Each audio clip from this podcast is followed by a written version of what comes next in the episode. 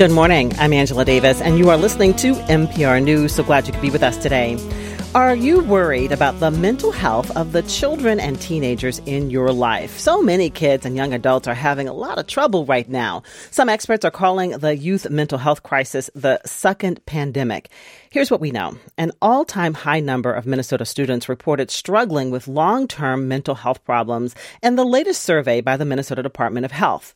29% of students reported long-term mental health problems compared to 23% in 2019. And long-term means they experience distress for 6 months or more. And girls in particular are suffering. A new CDC survey shows 3 out of every 5 teenage girls felt persistent sadness in 2021, which is double the rate of boys. Now, that report was just released by the Centers for Disease Control and Prevention last week. Meanwhile, we know that rural Minnesotans severely lack mental health resources. Just one example is Jackson County near the Iowa border, where there are zero mental health resources. So, this hour, I'm talking with two guests about the behaviors and the statements of children and teenagers that we should be paying attention to, and what is the best response? How can we help them improve their mental health, and how do we avoid making things worse? As we talk, I want to hear from you. I want you to pick up the phone and call us. Again, is there a teenager who you are worried about? A child? Why? Do you have a story about a young person who you have helped or who you could help? Do you need some advice? Or if you are a student, you can call us too. What do you want the adults in your life to know about how you are feeling about life? Here are the numbers to call 651 227 6000. Again, the number is 651 227 6000, or you can call 800 242 2828. Again, that's 800 242 2828. You'll find me on Twitter too. You can leave me a message. I'm at Angela Davis, MPR. Let's bring in our guest. In the studio with me this morning is Verna Cornelia Price, better known as Dr. Verna. She's the CEO of the Power of People Consulting Group, a leadership and management consulting firm in Minneapolis. She's also the co-founder of Girls Taking Action and Boys of Hope. These organizations address increased violence and decrease academic engagement in girls and boys grades 6 to 12. Good morning, Dr. Verna. Good morning, Miss Angela. Nice to see your face. Good to see you as well. Thanks for having yeah, me. Yeah, eager to hear from you. Joining us, we have also uh, Thad Shunkwiler. Now, Thad is joining us remotely. He's an associate professor at Minnesota State University, Mankato, and the creator, or rather the director of the Center for Rural Behavior Health. He researches trends of mental health in rural areas and uh, eager to hear what you have to share with us. Thad, good morning to you. Good morning, Angela. Hi. Uh, so good to be with you. Yeah, thank you both for joining me. Um, if you listen to the show regularly, you know I, I, just have a high interest in education and mental health and uh, and, and, children. Um, so, Dr. Verna, we've known each other for many years. Mm-hmm. I know that you are a parent. Um, and you've also worked with youth your entire career. So, you know, I threw numbers out there, the latest stats, but what do you know personally about what it, what you're seeing with young people? Yes, yes. Well, thank you so much for even hosting this conversation. It's so right on and it's so on time.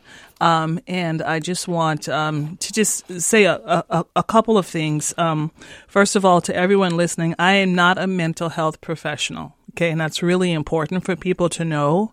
What I am is an educator who's been with young people for for decades. Mm-hmm. Spend a lot of time. A lot, and I spend mm-hmm. a lot of time with them. And I'm a mother, and so being in and out of communities, being in and out of schools, and having direct contact with thousands and thousands of girls, we've heard some things.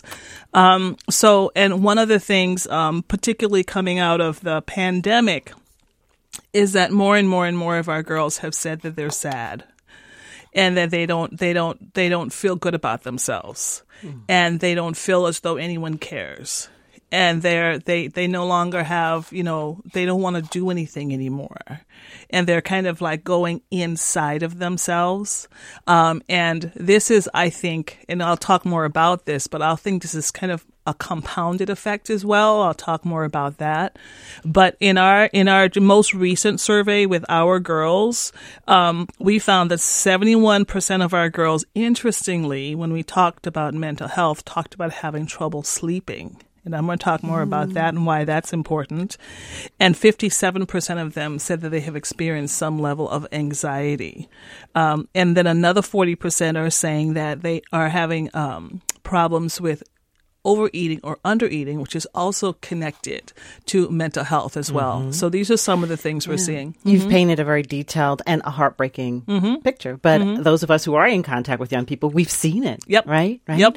Um, Thad, I know you have a special interest in rural communities. What did you hear in what Dr. Verna just described? Uh, what do you want folks to know about, um, you know, the young people you're seeing and, and discovering from research in uh, rural parts of the state?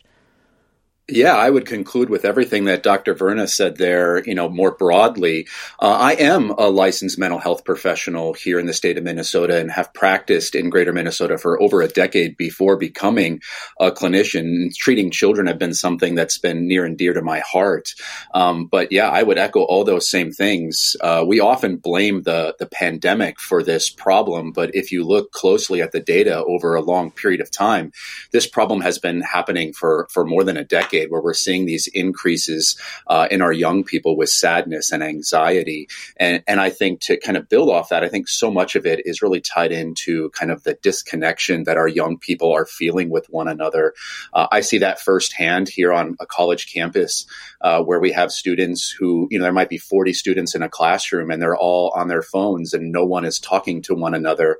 I think back to when I first started in academia, uh, I would have to ask people to be quiet before we would start class. And so we're just seeing this concerning mm-hmm. trend where people are going inward, not connecting with one another. And we know connection is a protective factor for all sorts of different mental health challenges.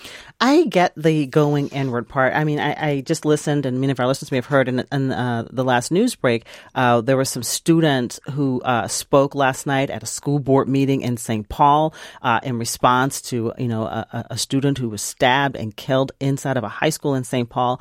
Safety. No place feels safe. The school doesn't feel safe. The the streets in the community don't feel safe. Uh, maybe home doesn't feel safe. And so when you think about not feeling safe, you can understand why there being anxiety and trouble sleeping. Dr. Verna. Absolutely, absolutely. So I'm going to talk a little bit about the compounded effect because as parents are listening to this, teachers are listening to this, is that this it's not just one thing. Mm-hmm. It's multiple things mm-hmm. happening all at the same time. And I think what the what the pandemic did was that it kind of brought all of these things together into a cocoon and then created a cyclone of, of mm-hmm. mental health issues for our young people. Um, and so this impact of of increased violence, um, increased negative messages on social media, and I'm not going to call any particular names, but I'm talking about social media broadly, um, that compounded with every young person by the time you turn 11 and you're becoming going into puberty between 11 and 18ish 19ish some for, for some of our students 20ish mm-hmm. that's just a part of just that's a time of discovering of questions. I don't know who i am. My body's changing. And that's normal. That is mm-hmm. normal. Well you compound that with social media messages saying you're not good enough. You because it used to be like when you get a pimple on your face it was just you know puberty. Mm-hmm. now you get a pimple on your face you don't look perfect anymore. You got to get that perfect picture for social media you're not, you know, you're not, you're not the right size. You're not the right look. You're not the right color. So all of these messages and then these negative messages that are coming into our young people. There are young people that are coming together and creating suicide videos that they are posting on social media, teaching kids how to kill themselves. And later in the program, I hope we get to talk about what do we do as parents because I, I really have some ideas for that. But that that compounding effect on what's going on in society becoming more vicious, more hateful, more, you know, just mean. Right. And then that combined with kids already feeling uncomfortable in themselves growing up just naturally, so all of that. It's not an option to look away and no. say like, "Oh, teenage no. years are hard. That's what no. I went through." This is something a completely different this is beast. Some, we got something different here coming yeah. on. Mm-hmm. It's very complex. Thad uh, you, what are your thoughts about that? We were just talking about uh, you know not feeling safe, uh, going inward, and, and the reasons why there would be persistent sadness. Yeah, I, I, don't think it's any coincidence that we've seen the increase in mental health challenges with young people kind of keep pace with the amount of social media use uh, that they have. I think if you just look at those trends, the more social media access, the the greater the the mental unwellness going on with young people. And to connect it with safety, you think about the amount of time young people spend on social media. That's a complete unsafe environment, and the messages that they're hearing and the expectations that are being set. Uh, social media, there's just this constant "I'm not good enough," and so mm-hmm. they are they're just bombarded with those messages, and over time, that really drives this level of anxiety and sadness that is, and we're seeing the results of it in the data today. Um, Dr. Verna mm-hmm. said that some of the young people she worked with, uh, girls in particular, said. Mm-hmm you know they say that no they it feels like no one cares is that because the adults in their lives are also struggling with their own mental health that it can feel like they're just out on their own and and what do you uh, yeah, attribute that to? Yeah, I'm, you're looking at my face going, "Oh, um, I, you know, I think a lot of our adults are in like um, in denial mode because they mm-hmm. don't want to believe that their own child is struggling with this." And so they're looking the other way. Why? Because oh, because well, it's just it's it's you know who wants to say that their child is struggling with mental health? Who wants who wants to say that that that my child is the problem or has a problem? So that stigma is still there. That's huge stigma. Right. Huge, huge stigma. Who you who wants to tell their friends that you know we you know my child is depressed and they're anxious and they're you know so forth and so on. But so I my, think parents have to be true. Of friends, yes. I've just I've been impressed uh, by mm-hmm. the openness and conversation, and that you know how that has you know helped many parents come together because they form community and they have an ability to share these stories. And they need to to. Absolutely. Absolutely need to. But I'm telling you, a lot of people are just kind of turning their, you know, just, and then a, and in a lot of homes too, there are students who are simply raising themselves. No one's watching, mm. right? They're raising themselves with their phones. The phone is raising them and no one is paying that detailed mm-hmm. attention mm-hmm. to their shift in mood, their shift in appetite, their shift in sleep, their shift in you know um, um, being engaged with other things and you know and being active. No one's actually you know looking at that. Uh, Thad what would you say about uh, the feeling that some young people feel like well no one's paying attention no one cares and that mm-hmm. that these kids feel like they're just on their own yeah, I think everything that Dr. Verna said is accurate. I'd like to add in there. I think there is this disconnection to the lived experience of our young people from parents. As a parent of, of young children, I just think I, I try to see the, the experiences that they're having through the lens of my own. And the, the environment that they're growing up in today was just far different than mine, even just a couple of decades ago. And so I think there is just some reality to the fact that I think many parents don't understand what young people are going through, even in, with best intentions of trying to. There just right. is this gap that maybe didn't persist in previous generations. Well, that's what I want to do today. I want to help find some words. I want to like what are some actions like individuals can take because we we know the schools can't do it all, right? We know that there's a lack of uh, enough uh, mental health professionals, and even if there were enough, there's still you know barriers to a- accessing them. So uh, if you're just joining us, we're talking about um, the children and teenagers and young adults uh, in our lives who you may be worried about. Uh, do you have a story right now about a young person that you have helped or could help, or do you need some advice? I think I have two great guests who are happy to give some advice. Or if you're a young person, call us. You can talk to us. Tell us how you describe what you are experiencing when it comes to your mental health or what you're seeing in your friends. Call us at 651 227 6000. Again, that is 651 227 6000. You can also call 800 242 2828. Tweet me at Angela Davis, MPR. Uh, Dr. Verna and Thad, we're going to take some phone calls from listeners now. Uh, in, uh, in Minneapolis, we have Joe on the phone. And, and Joe, what do you want to share with us or, or ask?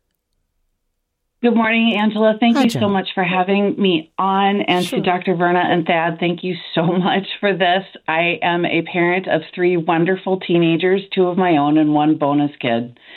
And they have all separately had some type of mental health issue, I think, over the past, you know, two or three years. So my question is outside of limiting screen time and kicking teenagers out of the house.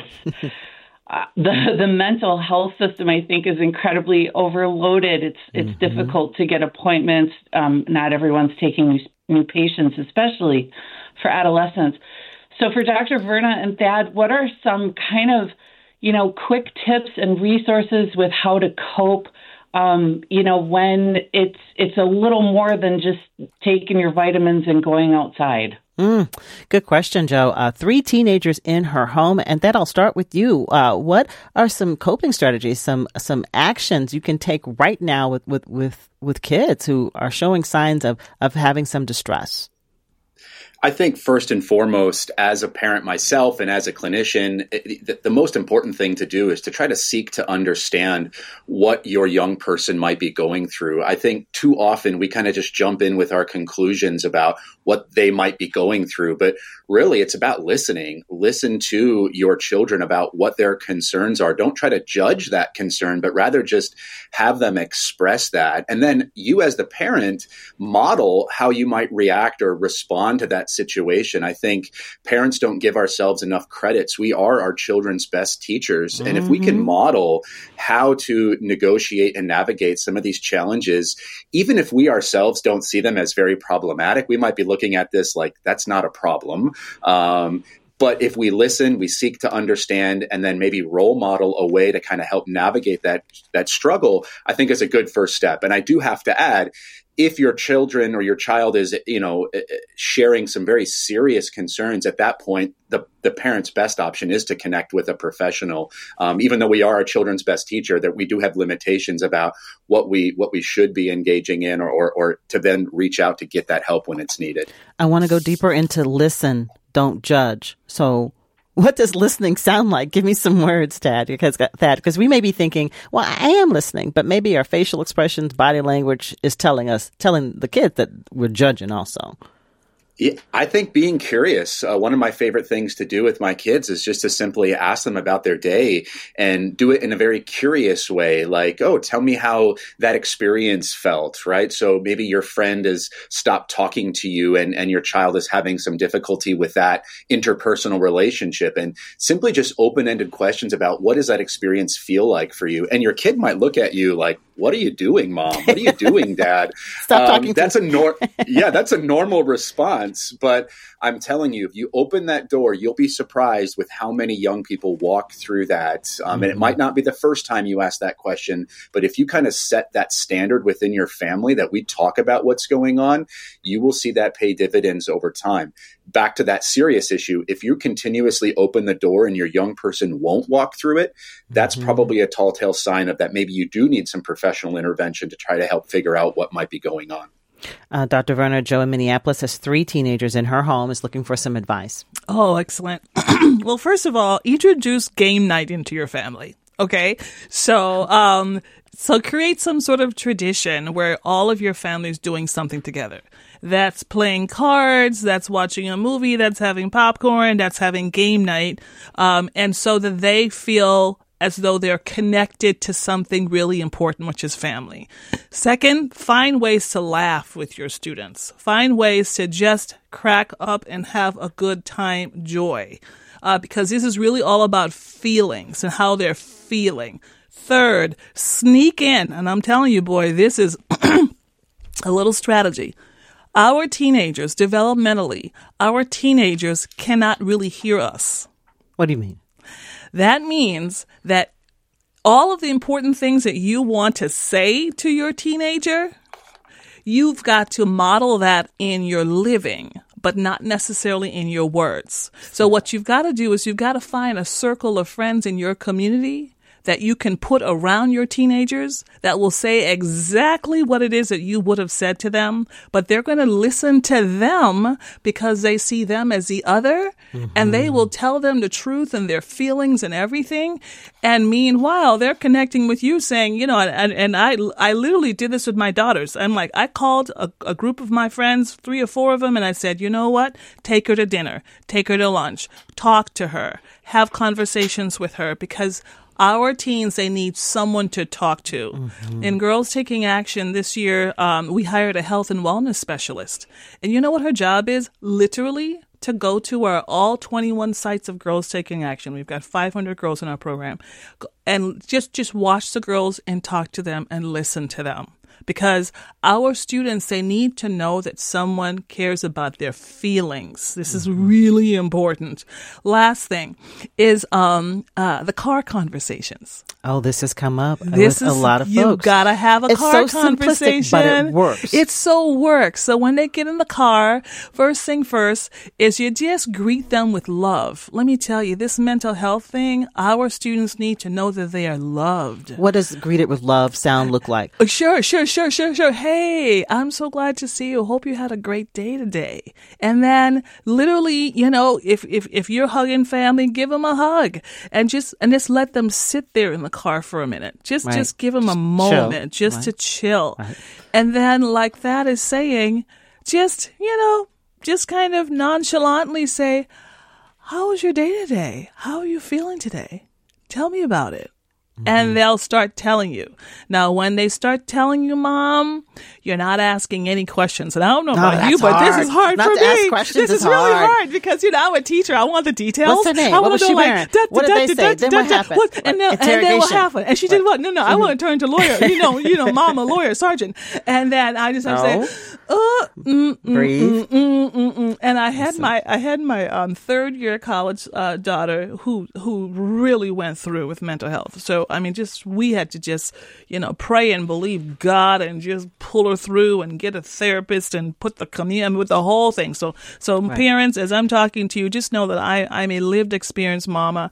And she said um she said to me just this recently she said she said just breathe before that be- before you give that comment to me. Slow it down and listen. Yes, that's what she was saying. Just listen. It, I've heard this from uh, countless uh, couns- school counselors, Yep. mental health professionals that we are not listening. We- We're not giving them a chance to speak, and and again, removing the judgment because often the young people feel like they're just going to create disappointment when they tell you things. They're going to create a new problem. That's why they don't talk to us or they're going to be in trouble. or they're going to be in trouble. Okay, uh, I want to take another phone call. Uh, in Plymouth, we have Dave on the phone. Dave, thank you for waiting. Thank you for calling in. What's going on with your the young people in your home?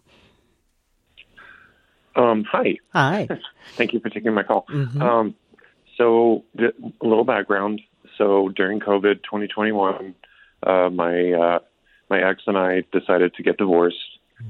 So, uh, my daughter went through that and decided to get her right into therapy. And uh, we, we had to go through a few different therapists, several in network, and uh, we ended up having to go out of network. And I feel very privileged to be able to pay for that. How old Uh, is she, uh-uh. Dave? How old is your What? daughter? How old is Oh, your sorry, daughter? sorry, she's 15. Fifteen. Okay. And- yeah, so and- right at that age, she's got a good friend group, but um, I, I found it interesting that she uh, she won't share with us, but she'll share with her therapist, Mm-hmm. and um, you know, so we that that's been a, really really helpful thing. And Dave, did you have have to try several different therapists before you landed uh, oh yeah, on yeah, the yeah. right We- we- one? We, Tell me we about went that. through about three different therapists. And, Yeah. and so, what was going on with the ones that didn't work out? What and what or what was well with the one that, that she is with now? What's going well? Uh, you know, honestly, her her current therapist is uh, actually a graduate student who isn't complete with her her um, degree. However, she uh, has a similar interest. Like they they both played soccer.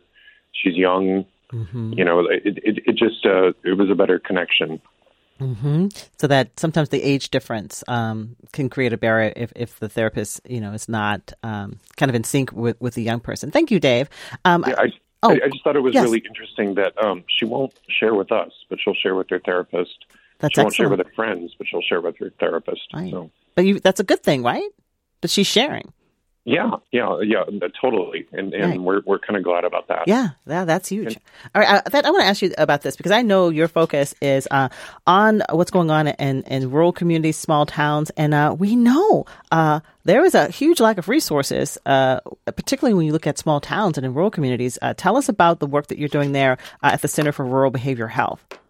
Yeah, absolutely. Um, we know that the demand for mental health services is the same, if not greater, in greater Minnesota. If you think of that student survey data, I crunched the numbers. And when you pull out the seven county metro area, students on average are actually doing worse in the greater Minnesota and rural areas. And so this is coming at a time when their access to care, you know, the last caller was successful. It took him a few tries, but was successful in finding a therapist to fit for, for his daughter. But I'm telling you, there are so many right. communities uh, in the state of Minnesota that don't have that, that, that access. I think just to put a number on it, um, 80% of Minnesota counties qualify federally as a mental health provider shortage area. And there are dozens of counties like Jackson County that have, you know, zero to just one or two available How is that possible? options. How is that possible? Well, I think it's hard to get professionals to uh, relocate and live in Greater Minnesota. I, I, think you know the the Twin City metro area uh, has about uh, almost ninety percent of all of our providers, according to MDH workforce data. And so I think that the reasons are are complex. But if you just want to simplify it, I think it's hard to get a graduate educated person, doctoral educated person, to pack up their family and move to a New Ulm, Minnesota, or a Pipestone, Minnesota. And so it, it's just there is just these lack of professionals that want to relocate and live and practice there. Mm. All right. Uh, I want to take some more phone calls before we go into a news break. Uh, we're talking about the, the mental health of teenagers and kids and, and what are they expressing and what can we do to help uh, in the community, in our homes. Give us a call at 651 227 6000 or 800 242 2828. Uh, let's take one more phone call before we go to a news break, and then we're going to take more calls and talk more with our guests. In Forest Lake, though, uh, we have Ashley on the line. And Ashley, uh, what do you want to share with us or ask?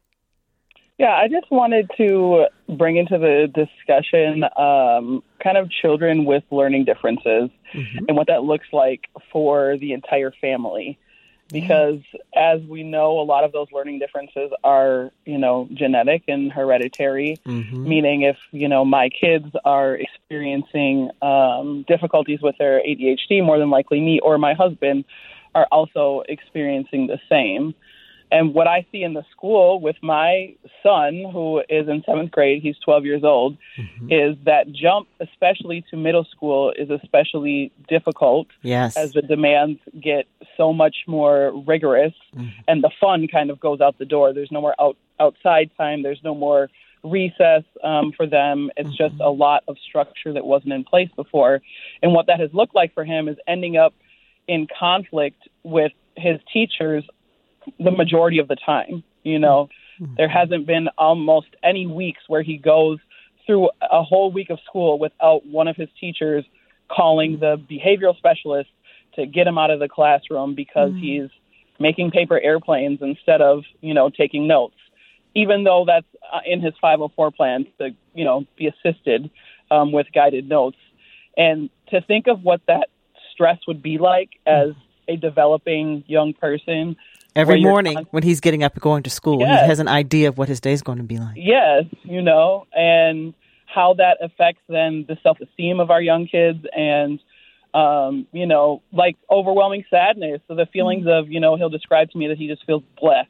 He feels blessed or he he he doesn't have many feelings because it's overwhelming, mm-hmm. you know.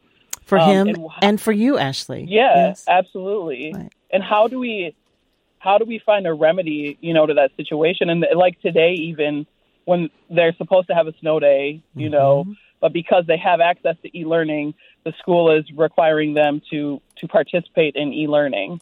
So assignments, you know? right? Mm-hmm. And, yes, and, and it's like it's a lot of the times the points he makes make sense to me when he says I don't I don't understand how you know I can be in school for the majority of the day and then when I go home my teachers can still tell me what to do you know speaking about mm. doing homework mm-hmm. um, and that that makes sense don't they deserve a, a chance to to have a break and to recharge you know their brain or like today when the the online learning is a, especially a struggle for kids with a learning difference or ADHD. That's how we found out was after the when the pandemic hit and I was home with him and it was immediately obvious this is such a struggle for him to just sit here and listen yes. to somebody lecture. Mm-hmm. Um, how do we accommodate that, but still not not let them slide in school and not let them get so far behind that then they have this mountain of homework to catch up on, and it's just you know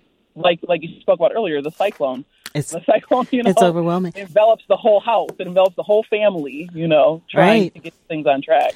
Um, this is Ashley in Forest Lake. Ashley, stay with us. I want you to hear from both of our guests on this. And, and you know, uh, Dr. Verna, um, what advice do you have for Ashley, who's uh, described, you know, a difficult situation for her child and for for herself? Uh, well, just just so you know, you're not crazy. Okay, it is is real. It really is happening. Um, um, I have a son um, who has struggled with special needs all of his life, and have had to kind of work through this um, every day. Um, and one of the the number one things uh, is really relationships with his teachers and relationships with that school. Um, and I have found that it is so important. I've had to teach schools, teach teachers how to work with my son. Um, at the same time, I also have had to be really protective of my son in making sure that he feels safe and he feels comfortable and he feels as though it is it is a space and a place where he can learn. So I think that that connection with the school and with his uh, with his teachers and them better understanding. So it's kind of it's kind of one of those things where if this is happening with him, then here's then then here's a possible solution. If he starts fidgeting over here, he's not being a problem. He literally is just not able to control his body for you know for whatever reasons. And here's some possibilities. You know, give him a pass or have him have him go and work on an activity. Have him go and walk down the hall with a with a teacher assistant just to kind of get those bounce. Have him go to the gym and and and, and shoot a couple of uh, basketballs. So come back, get some of that energy out and then get back to work. Um, at home, you know, you, you have to give him some time yourself where he can just be. Before then, you bring him back to actually uh, uh, doing his work because he still has to do the he still has to do the homework. He's still in school. Um, I think it's important, uh, Miss Angela, that we not mix up learning disabilities with mental health, and they're not the same thing. Correct. Now, um, uh, someone's learning disabilities and how it's being treated can move a student into feeling anxious, into feeling depressed, into feeling these things, um, into feeling sad but they're not the same thing. And I, don't want us to, mm-hmm. to, to, I want to make clear that just because your student has a learning disability does not mean that they have a mental health issue at all. As a matter of fact, they could have a learning disability and, and be one of the happiest people in your house. Right. right? Mm-hmm. I want to give that a, an uh, opportunity to talk uh, to, to Ashley. What advice would you give Ashley there with a, a seventh grader with ADHD having a hard time yeah, I want to first say this to Ashley and every parent who's listening to this, you know, program right now is you're doing a great job. Uh, I, I, think oftentimes when we, we're talking about our children and the challenges they're having, whether they be learning disabilities or emotional difficulties, we often look internally and say, I must be doing something wrong. And I'm here to tell you right now, Ashley, you being a parent calling in with mm-hmm. this question tells me everything I need to know about you as a mother, yes. as a parent, as a caregiver. And so I think, you know, it's going to be hard for me to solve your, your child's, you know, struggles, everything Dr. Verna said, I would echo other than just to say, take a moment, take a deep breath and tell yourself you're doing a great job. And I want every parent who's listening right now to do the same because it's hard and it's only getting harder. And, and if we beat ourselves up, it, it's not going to get any easier. And so take a breath and say, I am doing the best I can and I am a good parent. And I tell you what, tomorrow's a new day and this you'll you'll have more fight in it uh, tomorrow but i would echo essentially what dr verna said with a lot of those things and really just be that advocate and that coordinator of of care between the school districts, care providers. Um, I, I, think the more that we can kind of pull everybody in the same page, traditionally the better outcomes that we have for our patients. All right, we're going to go to news right now. I want to give out this important information though. If if you or a loved one is experiencing a crisis, please know that you can call or text 988. Again, that is a a suicide and a crisis lifeline 988 or you can text MN to 741 741. There's someone available at any time of the day or night. And, and also, if you or a loved one, if you feel uh, that that person is at imminent risk, contact 911 or ask for a crisis intervention team officer. Again, call or text 988 if someone is experiencing a crisis. All right, back to the phone lines uh, where listeners have been waiting patiently in Minneapolis. Martin, I see you there. Martin's on the phone. Martin, what do you want to tell us? Hey, um, so as like a young man, one of the worrying trends that I've seen is just how disenfranchised a lot of young men have become. Uh, many young men just don't feel like they know what to do with their futures, and they kind of lack a lot of positive role models. Um, unfortunately, I've also seen that a lot of bad actors on social media and sites such as YouTube have latched onto these young men and said that this group or that group are, are the problem, and have really radicalized these young men. Um, so, how can we reach out to these young men before it's too late? How can we give them a positive path forward? All right, uh, Martin, interested in men in particular. Uh, Dr. Verna, uh, you and your husband work closely with young girls and boys, young men. What do, what do you think Martin is describing there? He's talking about YouTube channels and what they're seeing it's, and learning there. Martin is absolutely right on. It's very, very true, and it is happening every day. Um, and you know, I I think that the humanity effect of all of this has to be talked about uh, because it used to be that young people were connected to people, like actually people in front of them. So you knew their friend group, or you saw them come over, or you you saw them at school. Or now they can literally disconnect from the actual physical person in front of them, and their new group is now all a virtual group. And if that virtual group happens to be a negative group, they do become radicalized and they do become convinced and socialized into into uh, mental health, like real mental health issues, sometimes uh, to the place of, of suicide, unfortunately, and it's very very sad.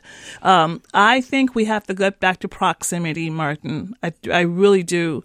Um, I cannot help everyone but I'm telling you, those young men in our Boys of Hope program, those 225 young men, and most of those young men happen to be young men of color, um, but they're closest to me. And so what I've done is make sure that every last one of those young men, that they have a caring adult man who is mentoring them every week and be able to have conversations with them and have a place for them to talk and having someone to listen to them and also having a place where they, can ask the hard questions.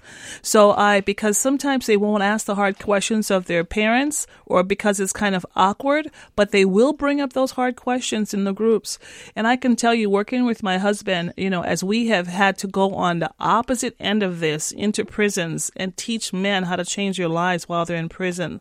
For every man who's gone to prison and who who has come on the other side now in understanding who he is and the importance of who he is, every one of them have said, a caring adult, a caring adult who could show me and listen to me and help me understand like right there in my face. That is what I needed.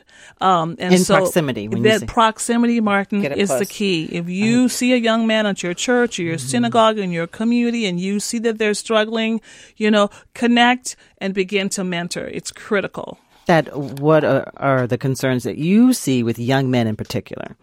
Yeah, I'm so glad Martin brought this mm-hmm. up. Uh, men's mental health is a bit of a hidden epidemic. It's not something we talk about. I mean, even so far in the show, we've almost exclusively focused on young women and their mental health struggles. And I think it's because the data tells us that they're doing worse. But I what I think my hypothesis as an academic and clinician is that boys are struggling just as much. They're just not expressing it. They're, they're not, not telling the about surveys. Right. Correct. Mm-hmm. They're, they're in so they're internalizing yeah. that. They're disconnected from one another. And to Martin's point, I mean, human nature is to connect. And so if they can't connect with their peers, they can't connect with, you know, positive things in their lives, they're going to connect with anything that will connect with them. And unfortunately, mm-hmm. we live in a society where it is ripe for people who want to connect and bring people into maybe more extreme views on things. And, and it's a different conversation, but these things are what translate into violence. Mm-hmm. Um, you know, we develop empathy through the connections that we have with other people. And when we don't have those connections,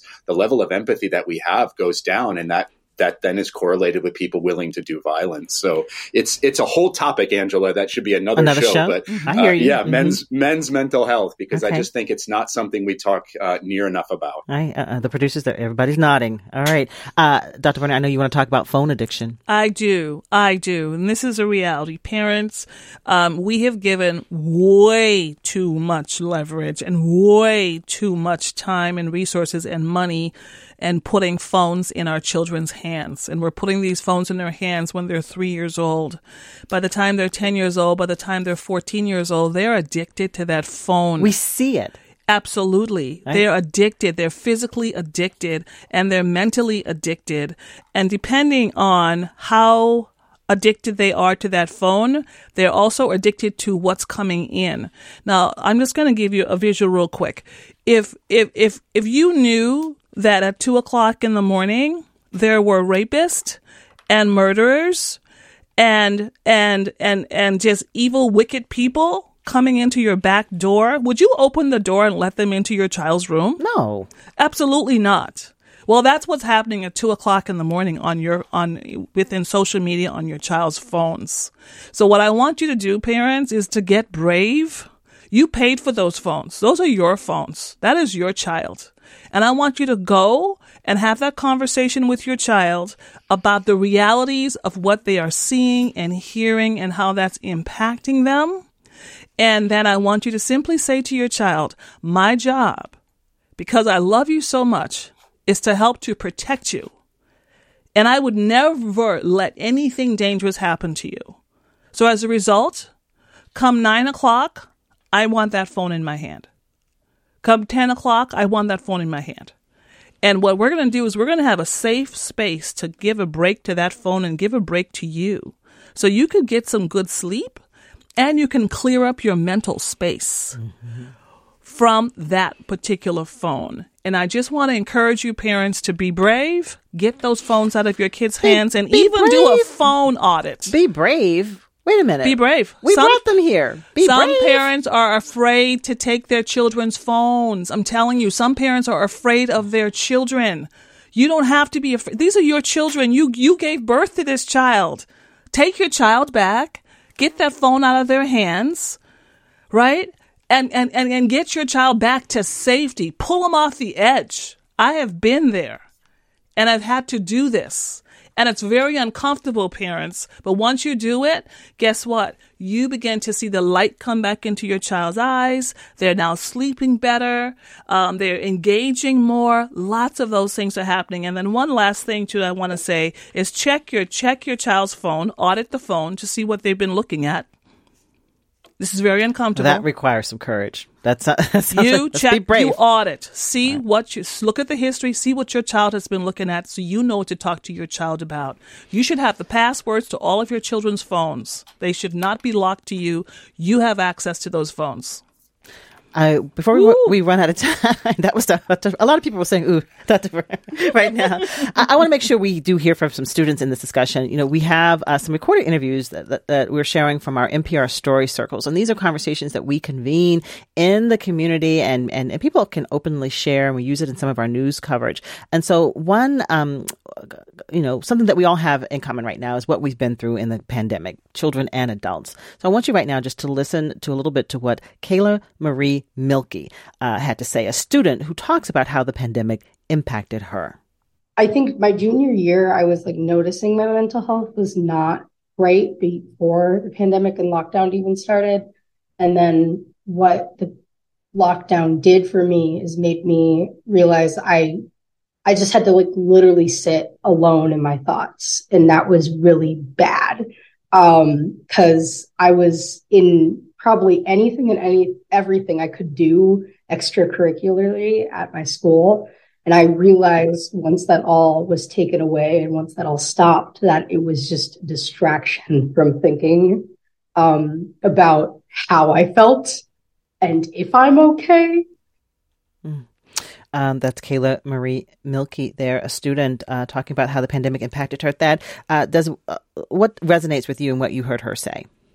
Oh, heartbreaking, Angela, there to hear that from one of our young people. But uh, what stood out loud and clear to me there was a student who felt alone. Mm-hmm. Um, I mean, the the pandemic, eh, you know, what it really did was just pushed us further physically away from one another. And I'm telling you that the connections that we have as human beings is is not a luxury. It is necessary for us to feel good. And so we have created, and and whether I mean we had to do it, but we created a, an atmosphere in which we were physically disconnected. And those young people miss that, and they're not just going to bounce back right. like maybe some of us adults have, it is going to take some time, but that connection piece is so crucial. I think psychotherapy has its place, psychiatric medicine has its place, but I'm telling you, for a lot of these issues that our young people are talking about, it is they need to be feel connected with one another again and less isolated, less alone. So what I heard that young woman tell us was she was already having some some challenges that maybe in a normal year she would have connected with a classmate and processed through. But because of the pandemic she missed out on that and she was sitting with that alone. So as parents as teachers as professionals we need to do everything we can to get students reconnected with one another on a on a deep emotional level. And that um, i'm not going to be able to get to my remaining phone calls but a lot of people are asking this question. Uh, they live in rural areas. There's not enough help what can they do? What are some steps that they can take uh, to help their children that they're concerned about uh, in rural communities where they don't have access to therapists? Well, I want to give two answers to that. And, and one is a shameless plug, if I may, Angela. Help is on the way. The Center for Rural Behavioral Health has a mission that is dedicated to putting more mental health professionals in greater Minnesota uh, to make sure that we can meet the demand that our young people and the adults have in those isolated communities. And so help is on the way. We're doing the best we can as quickly as we can uh, to address that. But in the meantime, I think when there is not those professional um, outlets to be able to go and access care, there, I think it really then does fall back on the parent's shoulders to to be that that listener and to role model those things, and then at, at some point being able to access the resources that are there. And I think about whether that be at a hospital basis or a county mm-hmm. basis. Um, telehealth uh, is an option now that has a- increased access to a number of people, and so it, it's it's not hopeless. It may feel that way there is help coming, and even in the interim, there are things that it is not hopeless. Do. And again, step up and listen and show them we care. Our time is up, but believe me, this conversation's not over. We will continue to tackle these conversations about uh, the mental health of our young people in the weeks and months to come. Our guest today, we've been talking with Verna Cornelia Price, better known as Dr. Verna, the CEO of the Power of People Consulting Group, and Thad Shunkwiler, the director of the Center for Rural Behavioral Health uh, there at Minnesota State University, Mankato. Thank you, Dr. Verna. Thank you so much, Thad. And thank you to our, our parents uh, who called in today. This conversation was produced by our senior producer, Danelle Cloutier. We'll talk to you again tomorrow morning at 9. Thanks for listening to a recording of my live radio show on MPR News. A reminder that if you want to catch my show in real time, tune in and call in weekdays at 9 a.m.